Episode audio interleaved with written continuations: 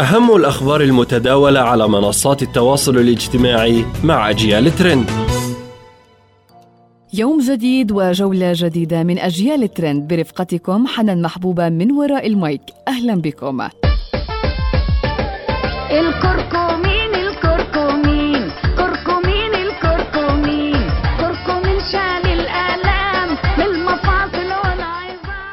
هذه الأغنية الشعبية إعلان ظل لثلاثة سنوات يبث لترويج منتج اسمه الكركمين.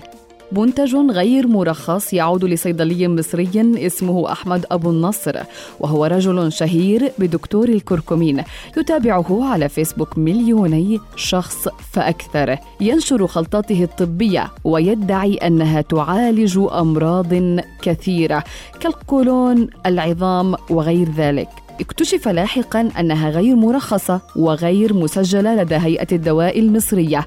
بعد معرفة الجهات الحكومية بهذا الأمر ظهرت الكثير من المنتجات الأخرى والتي تباع عبر موقع إلكتروني منها ربما أعشاب لعلاج السرطان على حد قوله. أحالت النيابة العامة المصرية دكتور الكركمين بتهمة بيع وترويج أغذية ومستحضرات طبية مغشوشة للعدالة. ما يتساءل عنه رواد مواقع التواصل الاجتماعي الآن أين الجهات الرسمية في مصر من الرقابة على الصيدليات؟ ولماذا بعدما أصبح أبو الكركمين في الزنازين لا زالت منتجاته تعرض على القنوات المصرية بإعلاناتها؟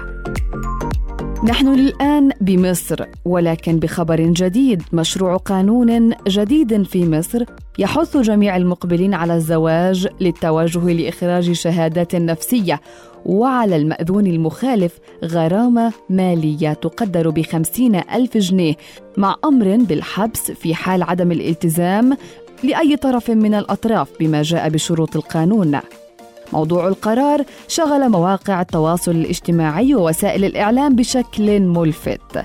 تحديدا بعد إحالة مجلس النواب خلال جلسته العامة القانون من منطلق الحفاظ على مستقبل ما أسموه بعش الزوجية.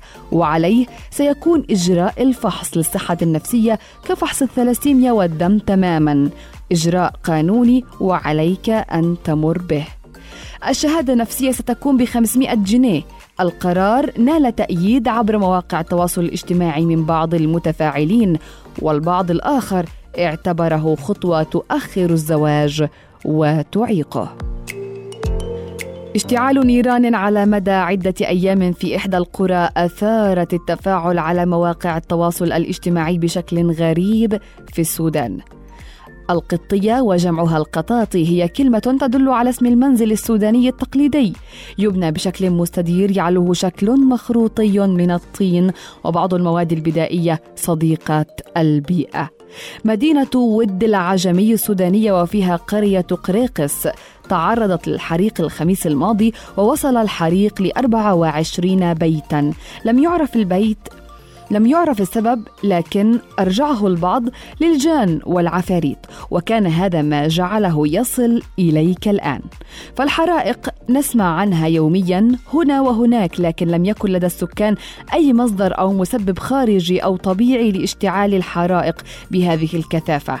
تفاعل البعض باستغراب شديد لهذا التحليل الذي وصفوه بالغير منطقي وبالخزعبلات بينما جاء خبير جيولوجي حلل تحليلا علميا قال فيه بأنه ربما تكون انبعاثات لغاز الفسفور والميثان الناتجة عن تراكم مخلفات بيئية لآلاف السنين أو لوجود طبقة بترولية في باطن الأرض تخرج للسطح فتقل كثافتها وعند تعرضها للهواء ومرورها بمواقع مغلقة كالغرف تحترق ذاتيا. فرشة أسنان ومعجون الفنان الاستعراضي محمد رمضان تثير الجدل عبر مواقع التواصل الاجتماعي. لماذا؟ لأنها مصنوعة من الذهب. فعلق عليها رجل أعمال مصري ثري اسمه أشرف السعد عبر صفحته الشخصية على مواقع التواصل الاجتماعي تحديدا. فيسبوك ردا على محمد رمضان. والله يا أستاذ محمد رمضان سنة ال 85 كان تحت إيدي 7 مليار دولار يعني ميزانية دول كتيرة. وما كنتش أعرف إنه في فرشة سنان أكثر من 2 جنيه.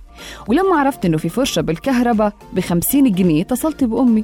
قلت لها إنه اشتريت فرشة سنان بالكهرباء وافتكرتني اتهبلت عموما يعني ربنا يبارك لك في الفرشة الذهب. واستكمل السعد محذرا محمد رمضان بأن خلي بالك تقع في المحظور زي قارون رغم أنه كان من قوم موسى. ولما اغتنى وقع في المحظور ودي نصيحة لله من راجل زي والدك. وأنا أظن إنه فيك الخير. إلى هنا نصل وإياكم إلى ختام أجيال ترند إلى اللقاء.